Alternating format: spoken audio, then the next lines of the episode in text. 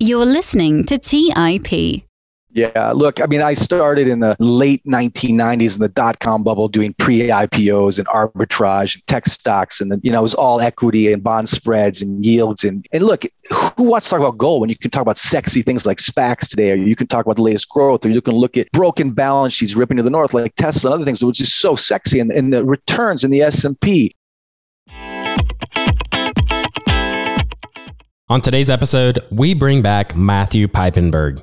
Matthew is the co founder of signalsmatter.com and an active principal at Swiss based Matterhorn Asset Management. He writes and speaks regularly all around the world on market risk and wealth preservation. During this conversation, we cover why a quote unquote forest fire is so badly needed in our economy today, how the United States today ties back to France back in the 18th century, the role gold plays in a portfolio, why now is the time to allocate to gold, how Matthew thinks about gold's valuation, and much more. With that, I hope you enjoy today's episode with Matthew Piepenburg. You're listening to Millennial Investing by the Investors Podcast Network, where your hosts, Robert Leonard and Clay Fink, interview successful entrepreneurs, business leaders, and investors to help educate and inspire the millennial generation.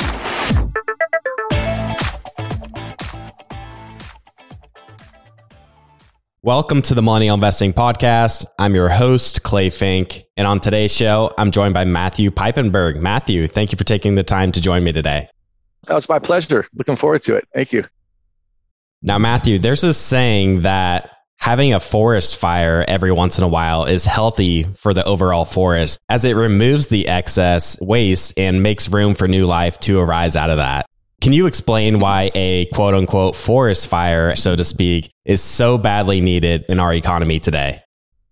Yeah, it's a good analogies there, like a forest fire. The Austrian economists called that constructive destruction. It's a healthy part of capitalism. And in a COVID kind of backdrop, it's kind of like if every time your children got sick, you gave them antibiotics, you wouldn't let their natural immune system fix itself. And if every time a market or a bond market or a stock market starts to get sick, you just pump more liquidity, print more money, you can keep it alive, but you're actually hurting its natural immune system. And in, in the forest fire example, you know, von Mises and Schumpeter, these were Austrian economists who said, look, if your balance sheet is terrible, if you're surviving on debt, if you're not making profits, if you have no cash flow, if your financial statements are in the red, maybe you shouldn't be trading at, you know, 30 times PE multiples. Maybe you shouldn't be in a bubble scenario. Maybe you shouldn't be supported by more debt rollovers. So in other words, and there's a lot of what we call zombie companies that literally borrow this month to pay last month's interest and borrow tomorrow to pay today's interest. They just roll over their debt at a low interest rate environment to keep alive when in fact they're literally dead they're zombies. And yet, because of a lot of reasons, they're being kept alive. I call it a Frankenstein market. They're alive, they're not really alive. And as long as interest rates are low and debt is cheap, these otherwise profitless balance sheet challenge companies that trade on the S&P, the Nasdaq, and the Dow and are held together by ETF baskets stay alive. And what von Mises and Schumpeter and others, constructive destruction, forest fire thinkers are saying is, look, at some point you need a cleansing. You need to clear out the sick from the healthy, and you need to let a natural destruction, natural forest fire grow so the new shoots, new companies companies can reset. And it is a healthy part. Obviously, it's not healthy for the employees or the CEOs or the boards of those companies that have lived beyond their means for decades. But what we've done since 2008 and the Fed and I think politicians to stay elected, they don't want to see a recession. They don't want to report bad news. So they keep injecting basically money created out of thin air to create liquidity or money, new money into the bond market and indirectly to the stock market to keep this zombie Frankenstein bond and stock market alive much longer than its natural expiration expiration date. Normal cycles correct every five to six years. We've gone almost, you know, 15, 16 years without a real dip that wasn't recovered by a money printer. And that's simply not capitalism. It's fun while it lasts.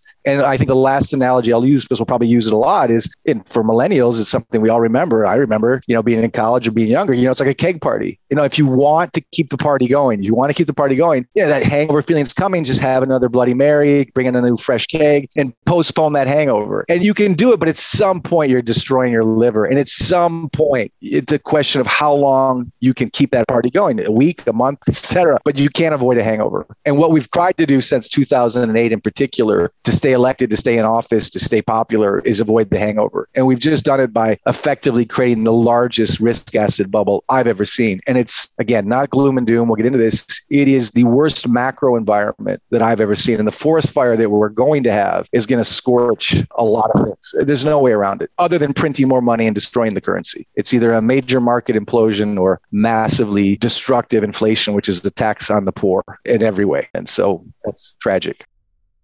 Another analogy that comes to mind is just continuing to kick the can down the road is what yeah. they say with our, you know, our political sure. system and our economic system. And you recently wrote a book called Gold Matters. You talk about all these issues, all the issues in the economy, all the issues with our currency. To help paint a picture for where we are at today, talk to us a little bit about where the US is at and what's to come in your mind. Yeah, I think the book is about obviously about gold, but the first half of the book, 150 pages, is really just about markets and risk and history and central bank policy. So before you can understand the importance uh, of currency insurance, before you can understand the reason there's a risk, you have to understand the reason where there's a problem. And to see the problem, I use a lot of history. I, I look at the U.S. in cycles since the Great Depression. It's boom and bust, boom and bust, boom and bust, and and then of course in 2008 with the Great Financial Crisis, Geithner and Paulson and and others got into a room with a bunch bunch of failed banks and said, I've got a solution. Let's solve a debt problem with more debt, and then let's pay for that debt with money created out of nothing or mouse click money. And if that sounds too good to be true, whether you're an economist, a, a trader, an investor, or new to the markets, if it sounds too good to be true, it probably is. And that's very destructive. Look, if you have account at Citibank or Wells Fargo and you have $10 in your account, but you have thousands of dollars of responsibilities, and if you could go into your laptop, just add a few zeros to your $10 account, so now it's 10,000 or 100,000 or a million, it'd be very tempting to do that. If you could do it legally, you just keep adding zeros and that would solve your debt problem. But of course, if you do that at a global or national level, that's simply currency debasement. And in Gold Matters, there's a chapter on France, which is very, very similar to where we are historically. It's just a metaphor, it's an example. And in 1789 in France, like in 2008 in America, France was the world's greatest empire at the time, but it had a problem. It had a debt problem. It had wars overseas it couldn't afford. It had stress at home. It had a banking crisis. And the National Assembly said, Hey, I've got a great idea. Let's start printing money out of nowhere and let's solve our problem. And it, they called that, they were called assignats, but it was basically QE1. And there was a finance minister, his name was Necker, Jacques Necker, who just like Bernanke said, Don't worry, this will be very temporary. We're not going to get addicted to this. This is going to be a short term solution and we'll be fine. It's a temporary measure. It's just like Bernanke said. And then, of course, the French did that in 1789, 1790, 1791, and they kept printing more and more money every time the market needed liquidity. And there was a blooming, just busting, ripping stock market. Everyone thought this is the solution to all our problems. And there was this basically the equivalent of MMT. Let's just keep printing. There's no risk. This went on for years. And long story short, it ends very badly for France. It ends with Napoleon, the guillotine, everything. And I was trying to say, look, France in 1789 isn't America in 2008. America's the world reserve currency. The Fed is more powerful, but it's the same analogy. We can make that party last longer, but the trajectory and the end result is always the same. A debt crisis leads to a market bubble, which leads to a market implosion, which leads to social unrest, like we saw the storming of the Capitol, which leads to wealth wealth disparity. Eventually, it leads to more centralized control, autocracy, tyranny from the left or the right. It just leads to more desperate political measures. And it ultimately leads to the death of the currency, which is where I see the US going. And we see it in Europe now. Again, very gloom and doom, hard to imagine, but it's as old as history itself. And you can use examples in Yugoslavia in the 90s. You can use to go back to the Greeks. You can go back to Weimar. You can go back to other areas or Venezuela. People say, but that just can't happen to the world reserve currency. The Fed is too smart. The ECB is too smart. But unfortunately, it can and it will. It's just a question of when, which of course nobody knows. And it's just a question of how long this can go on. There are certain signs you can look at, but it's it's a very dangerous trend. It seems like the macroeconomic environment is all many people want to talk about. You know, everyone knows there's a giant problem that needs yep. to be addressed. And, you know, there's almost this assumption in the markets that the Fed's just going to come in and step in and save the day once, yep. you know, things kind of yep. start to fall apart. So is that true in your mind? And what is the point where, you know, that injection just doesn't work anymore and the market isn't buying it? It's a really important theme, and, and the macros do matter now more than ever. And I think rather than get into sexy Wall Street jargon about yield spreads and QE, QT tapering, bond yields, bond taper, there's some basic things we have to understand. And what creates a bubble, and what creates a macro problem, and what creates a fantasy solution, and how you can BS detect that solution that we've been fed since 2008. The key thing to understand, without getting into all the numbers and all the, the different bond yield curves and all the different bond classes, is debt. If there's just too much debt, whether you're a family, an individual, a company, or a nation, if there's three times more debt than there is income, well, that's a real problem. If you have a Ferrari appetite and a busboy salary, that's a real problem. That's common sense. What happened in the US, you know, we had a federal deficit, you know, of less than a trillion. Now it's 30 trillion in a matter of just a short period of time. Our debt levels have gotten too high. And the US, like many developed countries, survives on IOUs. Well, we're broke our income is flatlining. We're spending more than we earn. So let's just keep issuing IOUs to the next sucker who'll buy that IOU. And that IOU is called a treasury bond. And for years, we've been issuing IOUs. The problem was nobody was buying them, nobody wanted them. And so we had to print money to buy them. Well, why would we print money to buy those bonds? Why do bonds matter? So you the key that listeners need to understand is well, first debt is a problem and bonds are a part of that debt story. You pay for your debt with bonds, but if nobody's buying your bonds, you can't really sustain your debt. So if you have a central bank that prints money to buy your bonds, well, that solves the problem, but it creates more problems. But the reason the central bank like the Fed spends trillions of dollars every year to buy unwanted IOUs or unwanted bonds because nobody else trusts Uncle Sam anymore. His bar tab is too big the Fed wants to buy bonds not just because it's fun. They need it because the interest rates are so important. When you're in debt, the cost of your debt is really important if it's 2% or 1% or free, that's a lot better than 15% or 20%. So you want to control those interest rates. People say, well, how do you control interest rates? The Fed just says low rates. No, it's more complicated than that. And it's a real sexy little thing people understand. It's simple, but it sounds complicated. As bond prices go up, bond yields go down. It's just an inverse relationship. Well, bond yields go down. Bond yields are the same thing as interest rates, simply put. So if the Fed prints a lot of money to buy a lot of bonds, it keeps interest rates down. So as long as there's printing money and buying Uncle Sam's IOUs, interest rates are down or yields are down. And therefore, you can keep borrowing and borrowing, rolling over debt, seemingly ad infinitum. And so you solve the problem. Look, as long as debt is nearly free or interest rates are nearly free or bond yields are repressed, because the Fed buys bonds. And we keep this party going, this keg party going ad infinitum. Sounds wonderful. The problem is, well, okay, the only way to keep yields and rates down is to spend a lot of money. But if you don't have the money from GDP or tax receipts or income, well, then you're printing money. And if you're printing money, that's like taking a, a glass of wine and adding buckets of water. You're diluting the currency. So you can keep the bond market alive, the zombie Frankenstein bond market and a Frankenstein stock market. To do that, you're killing the currency. And then we talk about currency. So it's all related debt, in currencies, purchasing power, and ultimately gold and markets. They're all tied together. It's all connected in what seemingly complex way. But again, too much debt destroys companies, it destroys families, and it destroys markets every time, without exception. It's just a question of how long they can keep this charade, this fairy tale going. I think looking at Japan can be you know, a good sort of comparison because they seem to run into many of these issues in decades prior to, say, the US. And when talking about yep. central bank intervention, I oftentimes hear comparisons to Japan. You know, yep. they hit many of these roadblocks. I came across an article that said the Bank of Japan owns more stocks than the entire government pension investment fund. And yep. they started buying stocks for their balance sheet in 2010. Now, as far as the Federal Reserve for the US, they've been very active in the treasury market, as you mentioned. And I'm curious if they're going to be forced to have to purchase stocks as well at some point to keep that market propped up too.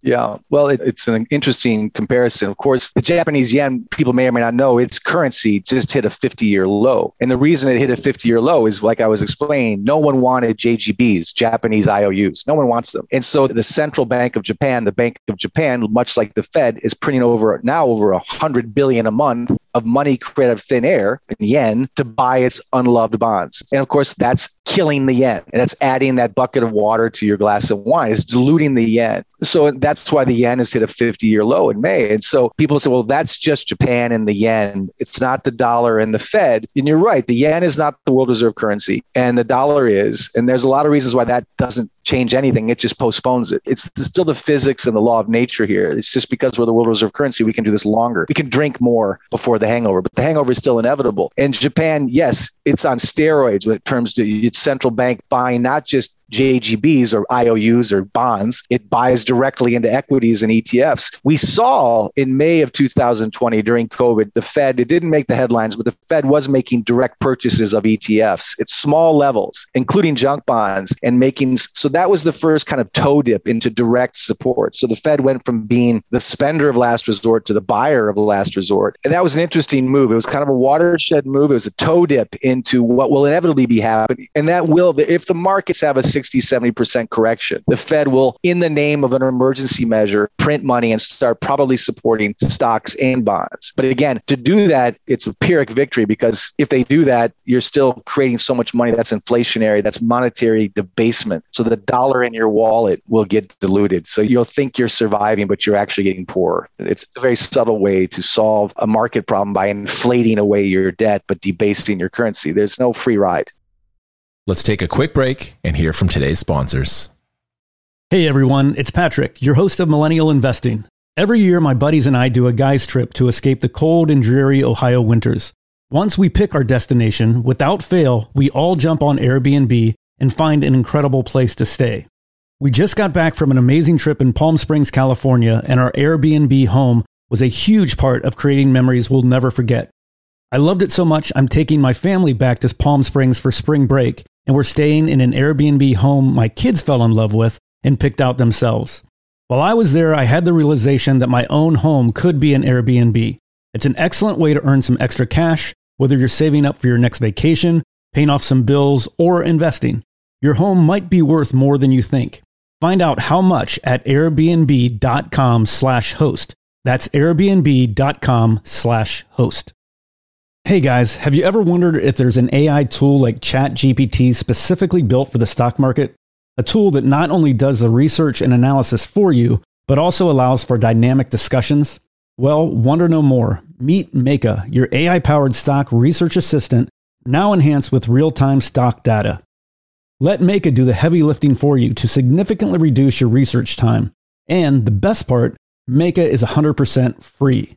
Ask Meyka questions like, Explore the financial health of Apple through a summary of its balance sheet. Compare the financial statements of Apple and Tesla.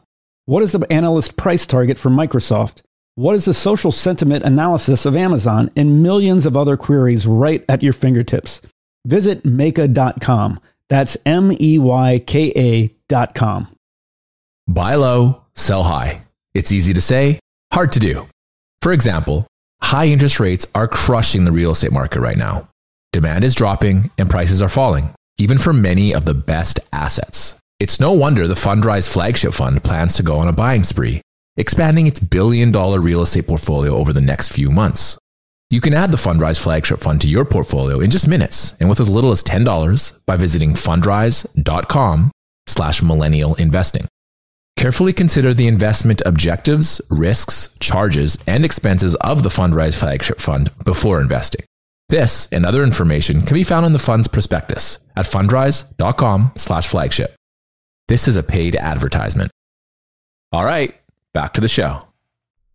Today, CPI inflation sits at just over 8%. And you've mentioned how the CPI metric isn't an accurate representation of the true inflation rate. I'm curious if CPI inflation is something you keep your eye on, and how do you maybe measure the true inflation rate?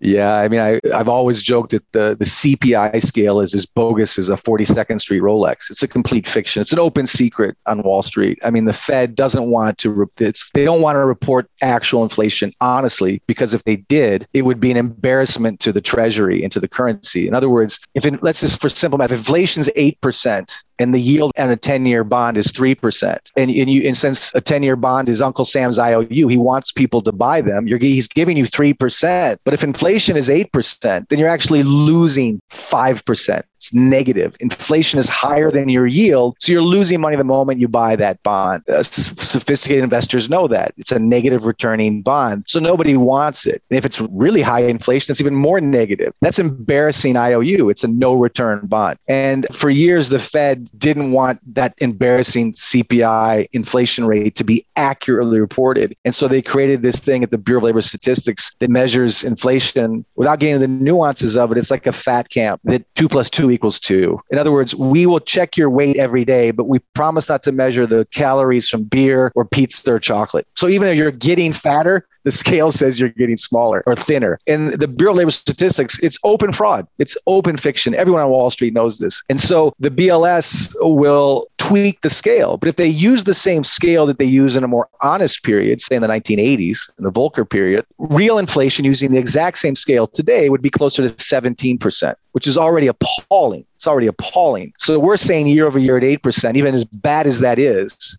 it's much, much worse in reality but our scale still tells you that two plus two equals two. So that's frankly open fraud. It's dishonesty. That's not left or right. It's not being anarchic, like an anarchist or a, a gloom and doomer. It's just an open secret. So you're, you're being lied to about inflation. Nevertheless, if you take the GW bridge or you go fill your gas tank or you go to pay your tuition or you drive across town to have dinner with your friends, you already know inflation. So you can feel it, regardless of what the Bureau of Labor Statistics says or the CPI scale says, you know it. So it is bogus. To your other question, do I still watch? Of course, I still have to watch it. It's still an indicator. Inflation is still an indicator. Even though it's a dishonest inflation indicator, it still matters because the rate of inflation, if it's higher than your interest rate or your bond yield, means you have a negative interest rate environment. We never had one in 5,000 years. That's how bogus this world is because we've been artificially pushing up bond prices artificially. No one wants them. Yields are so low and inflation is much higher than the yields. So we have a negative returning bond market. And without getting all the nuances, that's deliberate. The Fed says they're fighting inflation. That too is a lie. They actually want inflation because they can't get out of debt. So they debase the currency and they inflate away their debt to make their balance sheet look better. So what they're doing is they're suckering you, telling you they're fighting inflation while they're pushing for more. And again, that's not left or right. That's just Wall Street honest. And uh, we are seeing a world of negative real rates and negative returning bonds. And so that's the oldest trick in the book going back centuries to try and get a debt cornered nation out of debt. Just debase the currency, inflate away your debt. It helps the balance sheet, helps the politicos, it destroys the middle class. It destroys Main Street. That creates wealth inequality. That creates social unrest. That creates political measures to control you. And that is always a trajectory. You go from debt drunk to market crisis to financial crisis to centralized controls. And some of them are very subtle, some of them are very overt. But we have centralized controls in our capitalism right now. Capitalism doesn't exist. If the Fed is printing trillions a year to create artificial demand, that's not capitalism. Sadly, and I'm a capitalist to try and simplify investing for some people, I often say that over the long run, the dollar is going to decline in value as the Federal Reserve prints more and more dollars. But there are times where the dollar actually strengthens against financial assets as markets never move in a straight line. So stocks, gold, real estate, whatever asset you want to look at will go up over time against the dollar, but it's just going to be a bumpy ride just due to the nature of how our debt-based system works and the expansion and the contraction of in the economy. Would you agree with that sentiment?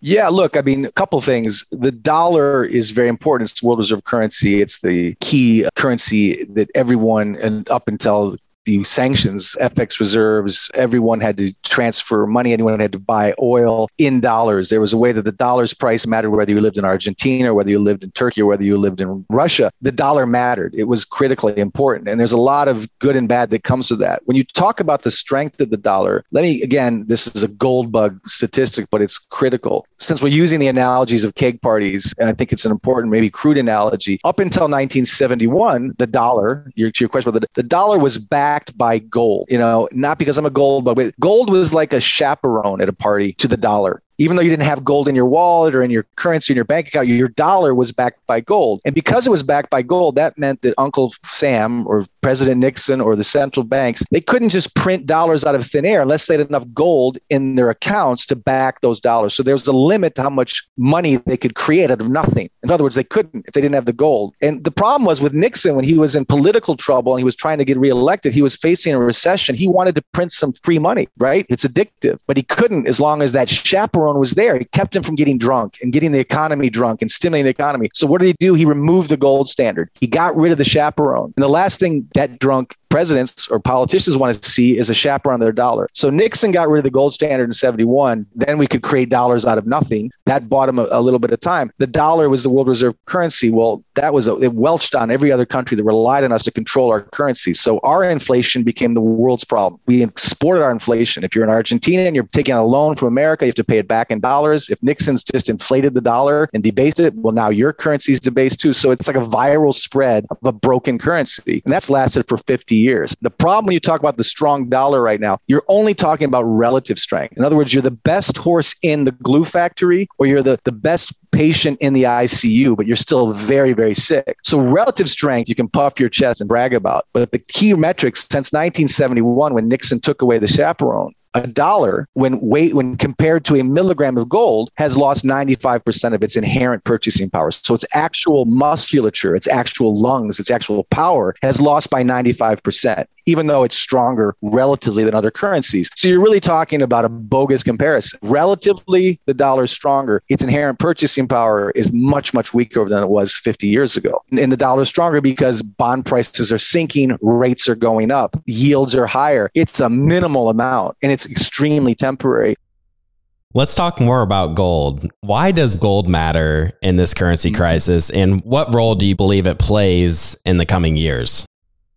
Yeah, look, I mean, I started in the late 1990s in the dot com bubble doing pre IPOs and arbitrage and tech stocks. And then, you know, it was all equity and bond spreads and yields. And, and look, who wants to talk about gold when you can talk about sexy things like SPACs today, or you can talk about the latest growth, or you can look at broken balance sheets ripping to the north like Tesla and other things, which is so sexy. And, and the returns in the S&P, that is what people think is real investing. It's momentum. It's moving day averages. It's what you kind of think and dream is the Gordon Gekko America. The last thing you want to talk about is that boring piece of gold that sits in the ground and stares at you from 5,000 years ago. It's not sexy. And believe me, I was one of those guys too. Until I had made enough money where I actually cared about my money. And it wasn't about what I was talking about at a party, but man, I got all this responsibility now. And you think about rather than trying to impress people with your latest trade or your latest spread or your latest great idea, your latest IPO access or your latest advice from Goldman Sachs, you're just realizing that the power of your currency is getting weaker regardless of how you make it. And you're realizing that, yes, I can make 50, 60% in this market, or I can lose 70% in this market. The only reason that gold is sexy is not because it rips up like Bitcoin or other cryptos or like Tesla stock or like Amazon or Google, which again, if you're a momentum trader,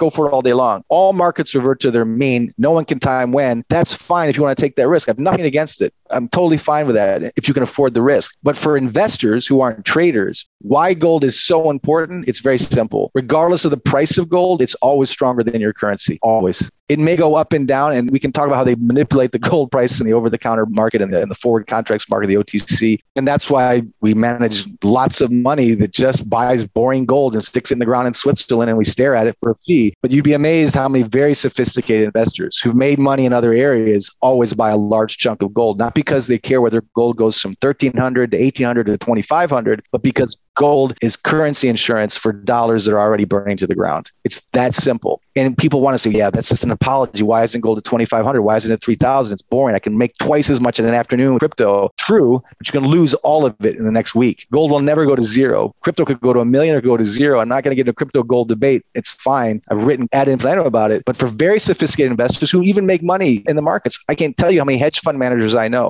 who run spreads and run arbitrage trades and run event driven and do credit and do multi-strat who still own most of their money in gold. It's not in their portfolio. It's not bragged about at parties, but they own a lot of gold because they understand more than anyone that this bond market's a bubble, the stock market's a bubble. When it blows, the currency is going to be destroyed, not destroyed like the end of the world, but their purchasing power is neutered. And so they need gold as a currency hedge. It's that simple. It's not sexy. And people still want to know about the price. And that's important if you're a trader. If you're an investor, whether you buy gold at 1800 or 2400 long term, it's irrelevant because it will always be more powerful than the currency in your wallet or your checking account or your portfolio.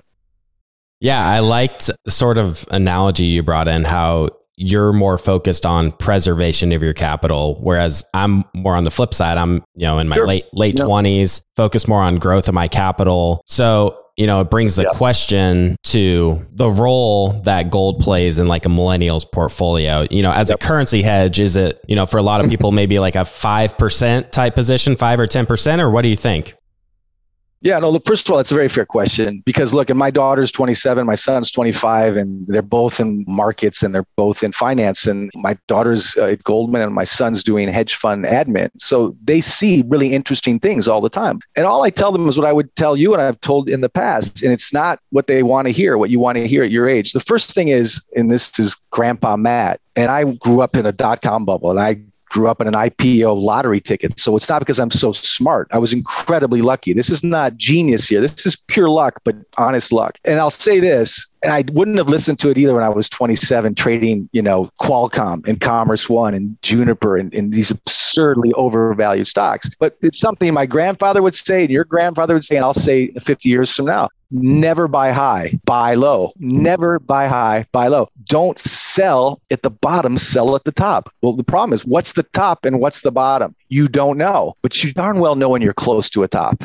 We've been near a top for a long time. And so I tell my daughter and my son, look, every market reverts to its mean, whether it's postponed like this one or whether it's natural. And like think of it as a rubber band. If you pull it up, it comes back to your knuckle. If you pull it down, it comes back up. Right now, this rubber band has been stretched to the ceiling and it will revert to its mean. I have no idea when. And we can talk about what triggers will be. But if you're 27, you can afford to wait five years or five minutes or five weeks when this market drops by 50 or 60%. And you say, well, Matt, what if it never does? What if they just keep printing money? Fair enough. But if they do that, then all you have is worthless currencies. You can't have both. You can't have a topping market forever and a strong currency. If you're printing money to keep that market alive, this is an absolute fantasy. So my opinion is at some point, this corrupt market, and it is corrupt, it's rigged to fail. That was my first book. It's proven to be. You can see the evidence of it. At some point, this market will do what the Nikkei did in '89, what the Nasdaq did in 2001 to 2003, what the S&P did in 2008. It will do what the S&P did in 2000 in March. It'll do what it did in 2018 before they print more money. Every market will crash. Just some will crash more. The people who put us here, the Fed and the commercial banks and the central banks, will blame this on an extraneous event like Lehman Brothers or bad mortgage loaners, lenders. They won't blame it on the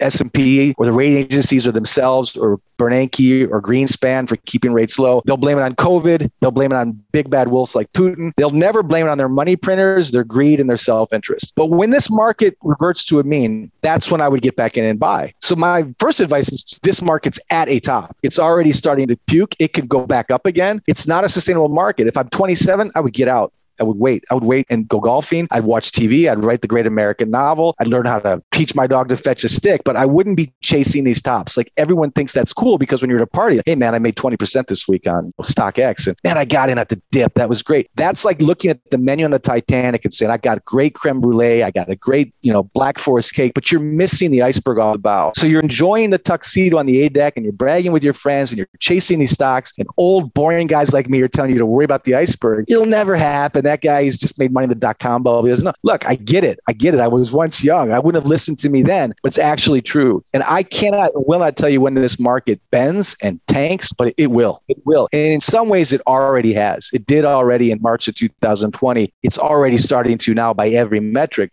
My advice is get the heck out of the way. Get the heck out of the way of this. In 1989 in Tokyo, they were saying, well, how can we get hurt if we're all crossing the street at the same time? But they all got killed. And that was 30 years ago. That market has not recovered its highs. That's so hard for your generation to understand because you've never suffered inflation. You've never seen a market crash. You've seen nothing but every dip being viable. You came of age in a very hard time because you're trying to compete with my generation that got lucky and didn't have the kind of debt yours did. And you're inheriting our exigence, our debt, our can kicking so that you and your generation have to pay the bill. I don't blame you for being furious. And this sounds condescending, but you're also angry. You're trying to catch up with a bus you can't catch up with, not because I was smarter. I was just born 30 years earlier and it's it's harder for you. But you guys, I think you don't know how painful it can be. And I don't think that that sounds really condescending. But now is not the time to try and make your fortune in a topping market.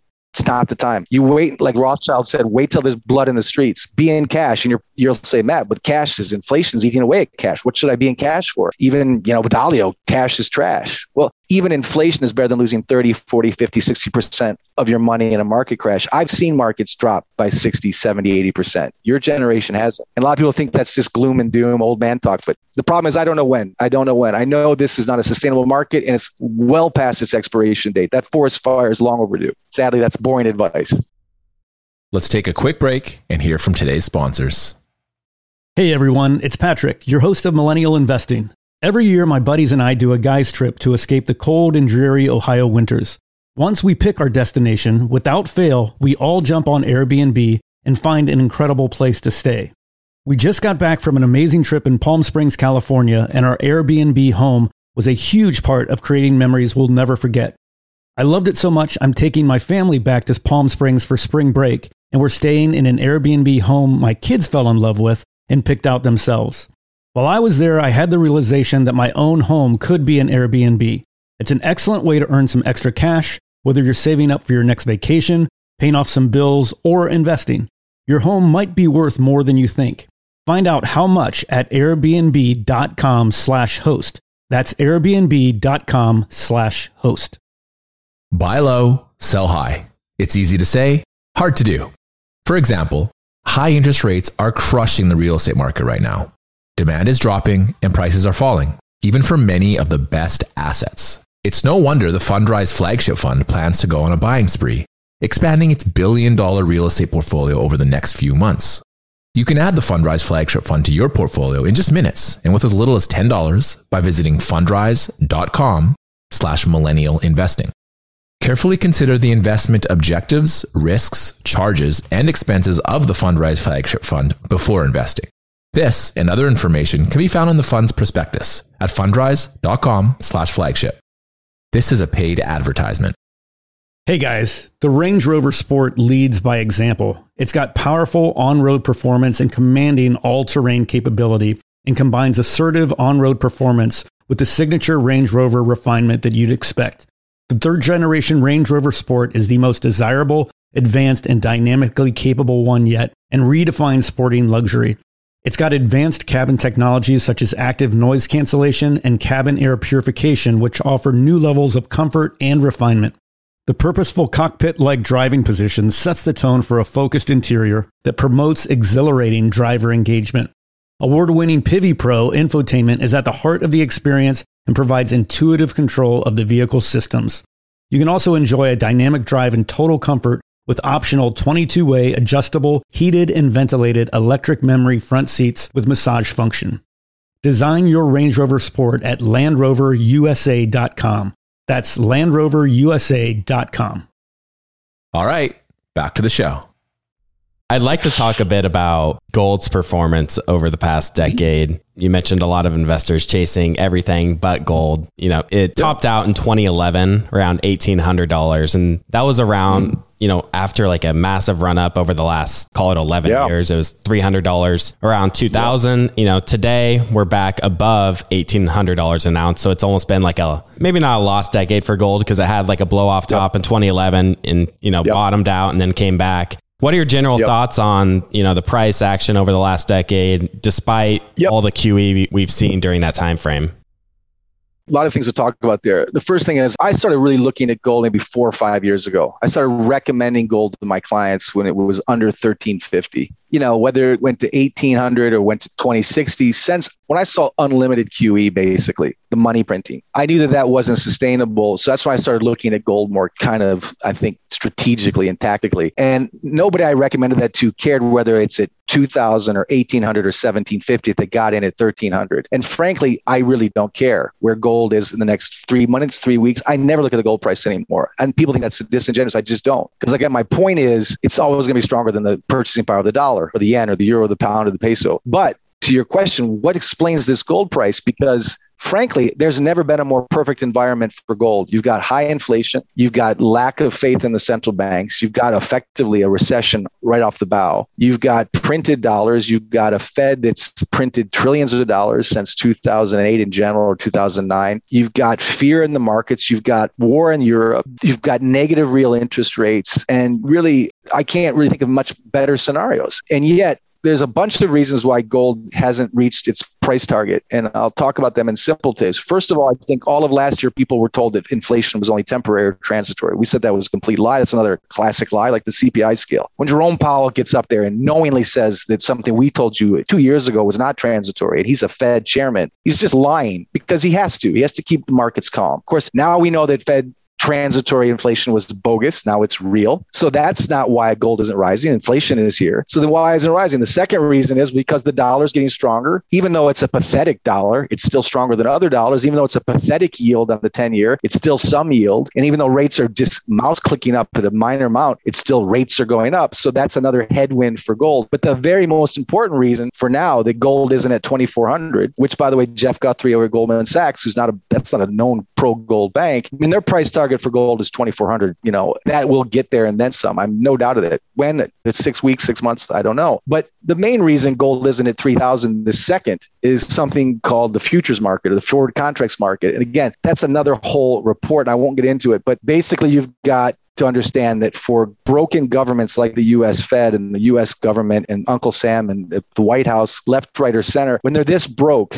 and their currency is this discredited, the biggest middle finger to a broken currency is rising gold. That means your system, your central bank system, your monetary system is too drunk. No one trusts you. Demand for gold is rising. Demand for your dollar and your treasury is falling. That's their biggest fear. It was Volcker's biggest fear, Bernanke's biggest fear, Greenspan's biggest fear, Yellen's biggest fear, Powell's biggest fear. And the way they control the gold price is even though there are thousands of long contracts for gold every day on the OTC market, on the forward contract market, a few over levered banks using leverage of 100 to 200 to 1 every day have a permanent short on the paper price of gold. That may sound like an apology from a gold bug or a conspiracy theory, but if you look into OTC market and the forward contracts market, it's an open secret. Well, you could say, well, fine, if that's true, then why buy gold? They're always going to force the price down. And the reason that's not a sustainable, legalized price fixing act of fraud and a violation of everything has to do with natural supply and demand, the reason even that OTC market price fixing will fail, in my opinion, is at some point, even if you're not into the futures market or forward contracts and swaps and all these things, and you don't need to be, at some point, you're going to lose faith in your dollar and you're going to lose faith in your central banks because it's going to cost you so much money to buy a hot dog or to pay your rent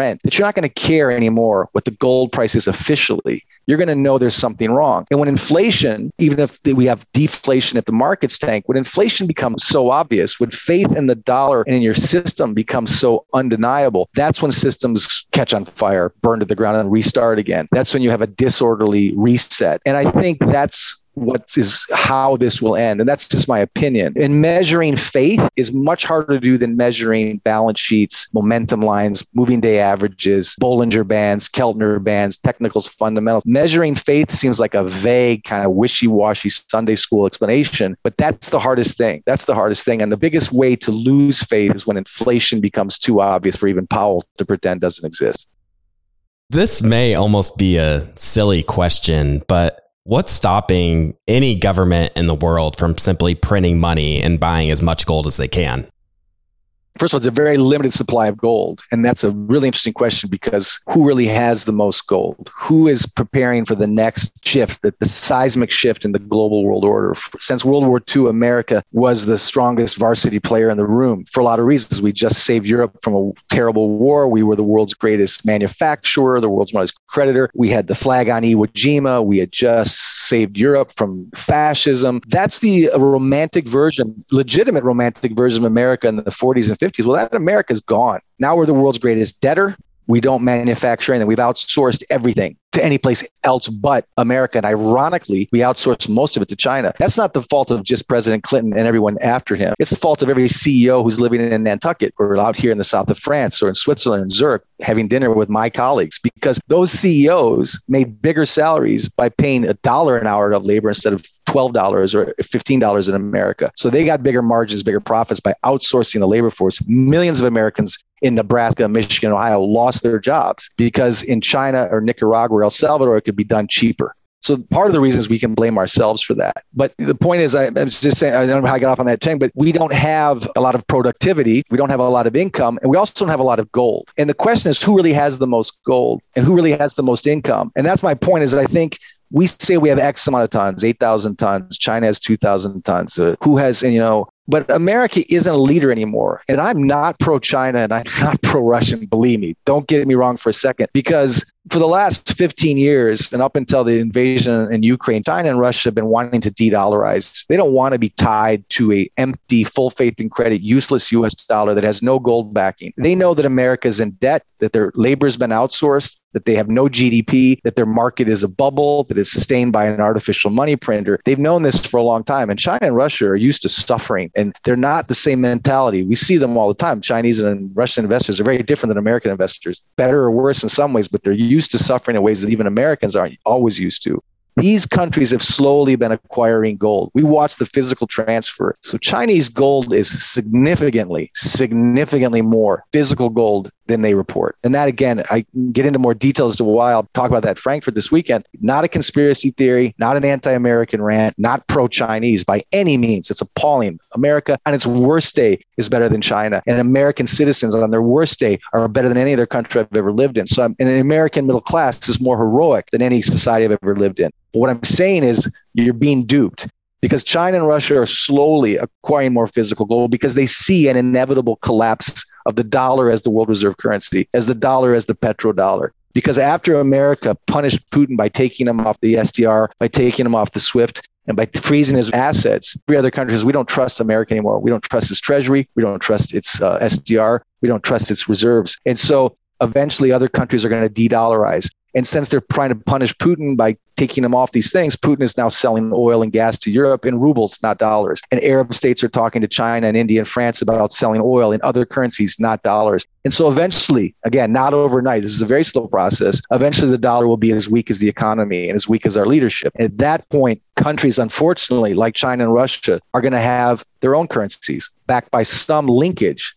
to gold. And the US will have what's called a central bank digital currency. They'll have a big reset and they'll have some type of gold linkage and it'll be a central bank redeemable currency. Again, this could be years away but when you're still young. And that too will be a tailwind for gold ultimately, because gold is the only neutral currency. It's the chaperone. It won't be Bitcoin, even if you're pro crypto, because the government doesn't want to see Bitcoin get stronger anyway. Bitcoin's a threat to the government just as much as gold, if in some cases more so. So even if you love Bitcoin and love the yeah, I love the philosophy about it, Bitcoin is a threat to the US dollar in a lot of ways. And so when currencies fall apart, when the dollar loses its hegemony, again, not by tomorrow morning, gold and, and gold backed versions of a link to a currency are inevitable, in my opinion. Do you have a way of coming to some sort of valuation for gold? You know, what sort of measurements can you use outside of maybe increase in the money supply or something to that effect?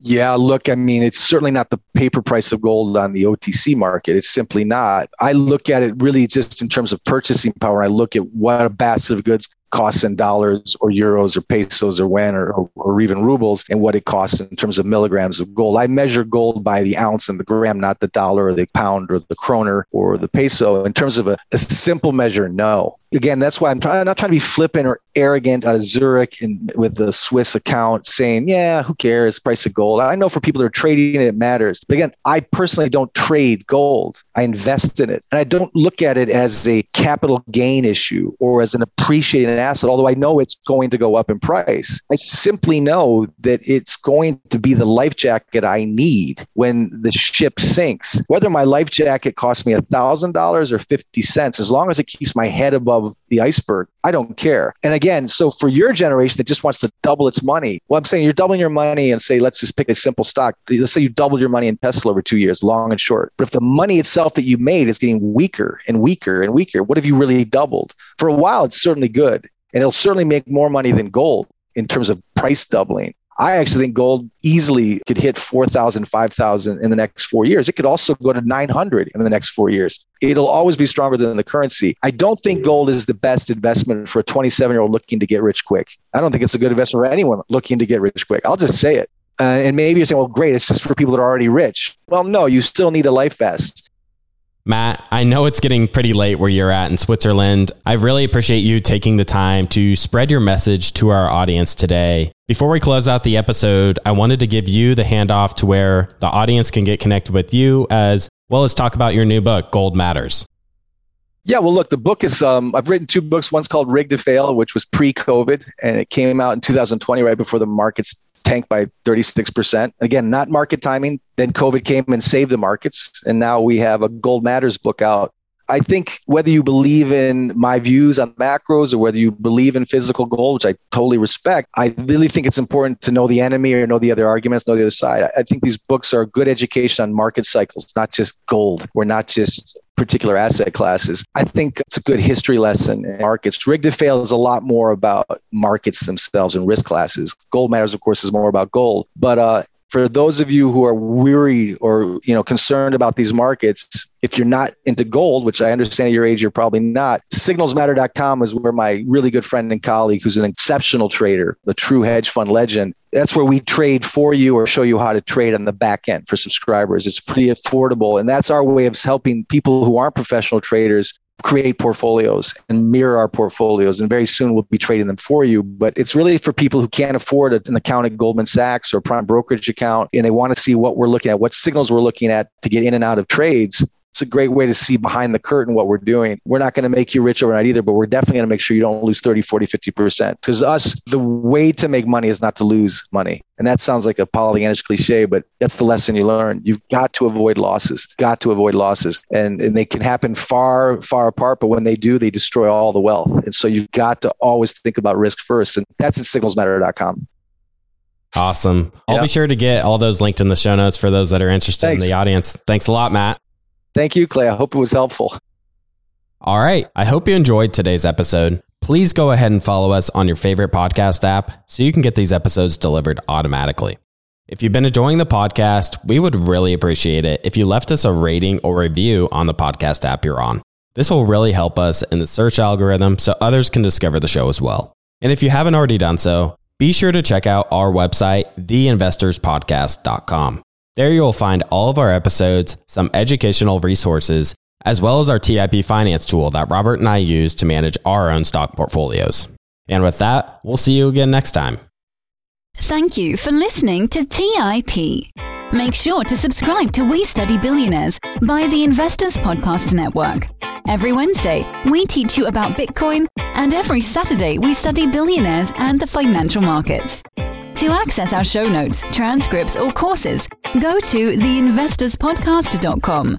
This show is for entertainment purposes only. Before making any decision, consult a professional. This show is copyrighted by the Investors Podcast Network. Written permission must be granted before syndication or rebroadcasting.